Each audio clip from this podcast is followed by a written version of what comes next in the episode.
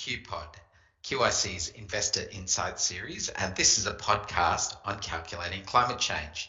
My name is Ravi Sriskandarajah. I'm the Executive Director of QIC's Client Solutions and Capital team, and I'm here with a regular guest of mine, Dr. Matthew Peter. Welcome, Matthew. Thanks, Ravi. Good to be speaking with you again. And we're going to be talking about NGFS. We love acronyms on this uh, podcast the Network for Greening the Financial System.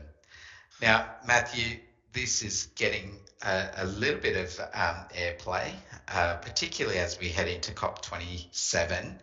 Uh, can you talk me through who's involved in this network? And we'll refer to this as the NGFS going forward.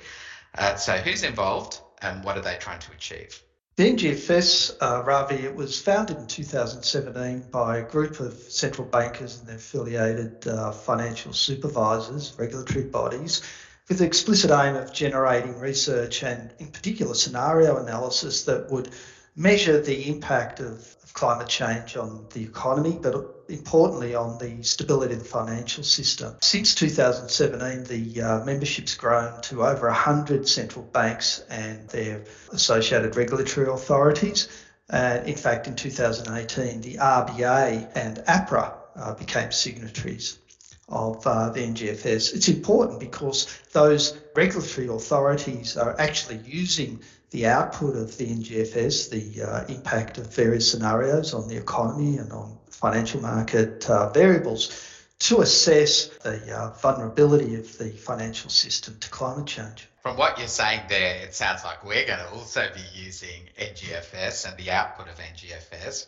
Why have we chosen NGFS? Obviously, there's other agencies that are modelling climate change and, and the impact of climate change to the economy, particularly the IPCC, the Intergovernmental Panel on Climate Change, and the IEA, the International Energy Agency. Why have we chosen NGFS? Yeah, well, you're right. I mean, the NGFS isn't the only group that are doing this sort of work, and you, you know, you pointed out two of the majors. I mean, the IPCC is very high profile. That's the group that delivers um, scenario analysis to COP27, for example, and, and a lot of the policy work is based off that. And the IA, the IEA, I should say, the acronym sort of getting the better of me, but the IEA, they are also um, very high profile and they also have got uh, scenarios. Now, the NGFS scenarios overlap a lot with those other two agencies, but the specific thing about the NGFS is A, it's targeted directly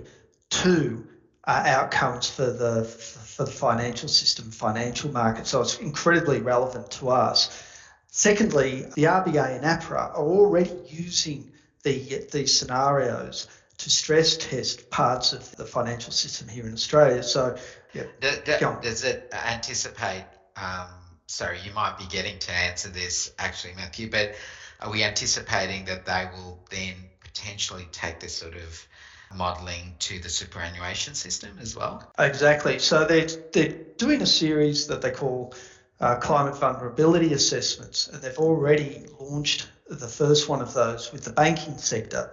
So uh, what that means is they take the output, uh, the impact on, on economic and financial market variables of the, of the various scenarios to do with different um, outcomes for climate change, hand those over to the banking sector, to the banks, and they have to run them through their models to to uh, report back on how it affects their balance sheet, profit and loss, their basically their their sustainability under those scenarios.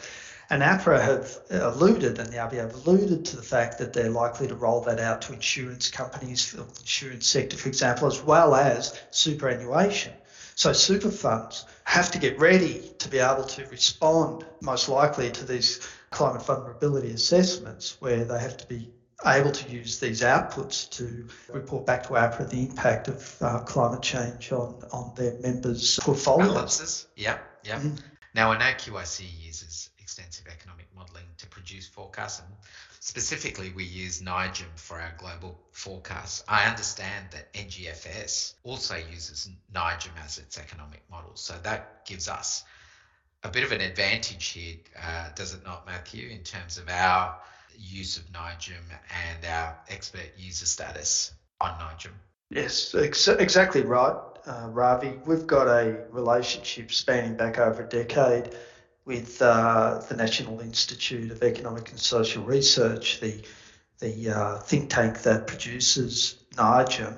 We use it internally for our own economic modelling, um, including our baseline forecasts and our scenarios, as you pointed out, Ravi. And we've worked with the people at uh, the National Institute there over many years, um, you know, tailoring our version of the model to the sort of uh, financial market outcomes that we want to be able to forecast. So it's a tremendous opportunity for us here at QIC to continue that work with the National Institute and the NGFS to really um, hone those scenarios that have been produced for uh, the purposes of the impact on the Australian financial system and economy. Now, I know NGFS also put out some scenarios, particularly as it related to um, transition risks. They described three scenarios an orderly scenario, a disorderly one, and a hothouse scenario.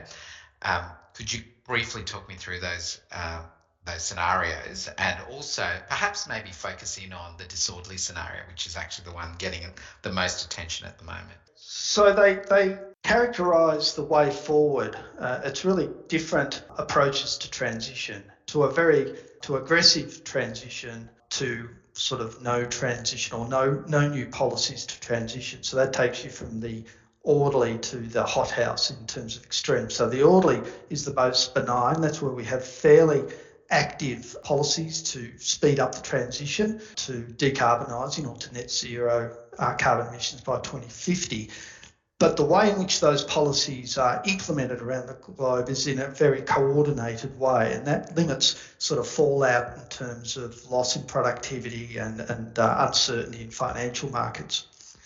The second group of scenarios, the disorderly that you referred to, are also ones in which policies are put in place to achieve uh, uh, net zero carbon emissions by 2050. But that's one where um, across sectors, the, um, the, the implementation of those policies is not coordinated, and across geographic regions, they're not coordinated.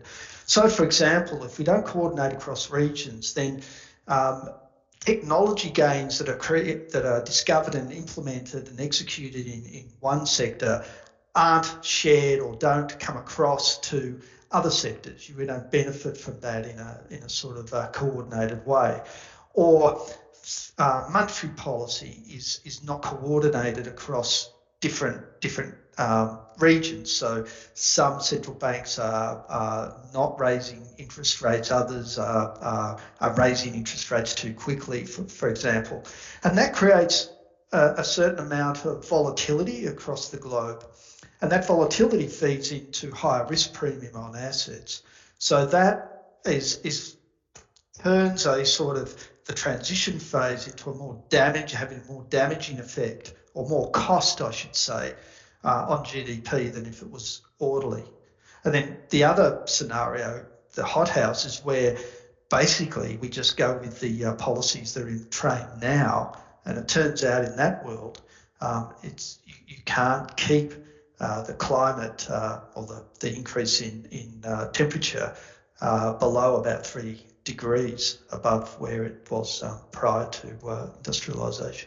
You're listening to uh, QPod, QIC's Investor Insight series. This is a podcast on the cost of climate change, and I'm talking to Dr. Matthew Peter. Um, Matthew, obviously, some of these scenarios will have a um, significant impact on GDP and potentially also uh, and undoubtedly an impact on inflation, something that you and I have talked about before. Can you briefly touch on perhaps just the inflationary side of things? Yes. So um, with the inflation, the disorderly is is quite uh, damaging uh, to inflation because you don't have um, the coordination across policy, across the rollout and sharing of, um, of technology, and you've got issues to do with um, with uh, volatility in financial markets resulting in spikes, intermittent spikes in risk premia. The cost in terms of the uh, the amount that you have to raise um, implicit carbon taxes, for example, and the cost to, um, because of lower productivity growth, the cost of that lifts inflation quite substantially. So, in the disorderly world, um, uh, by the time you get to 2050, um, inflate, you know, price level is is around about 10% higher than it would have been otherwise been.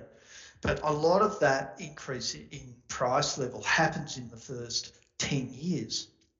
Okay, so that's akin to adding one percentage point per annum to um, to inflation. So, you know, we've heard a lot of um, discussion about this, Ravi, by people who are looking for reasons why inflation will be difficult to get back down into the uh, band of 2 to 3%, roughly speaking, of most central banks' inflation rates. One of them will be this longer term effect if we ha- have a very disorderly sort of move towards transition towards net zero carbon emissions. Um, could add one percentage point in a secular trend. You know that that's that's quite significant. It's fascinating work, Matthew. Uh, as always, fantastic speaking with you. Really enjoyed it, and I think you know it's one of those topics that we could do a series on, uh, and and and we may talk about this again. Uh, but thank you for joining me, and thank you, uh, the audience, for joining Matthew and I on QIC's Investor Insight series. Today's podcast has been on the cost of climate change. I'm Ravi Sriskandarajah, Executive Director for Client Solutions and Capital. Until next time, thank you.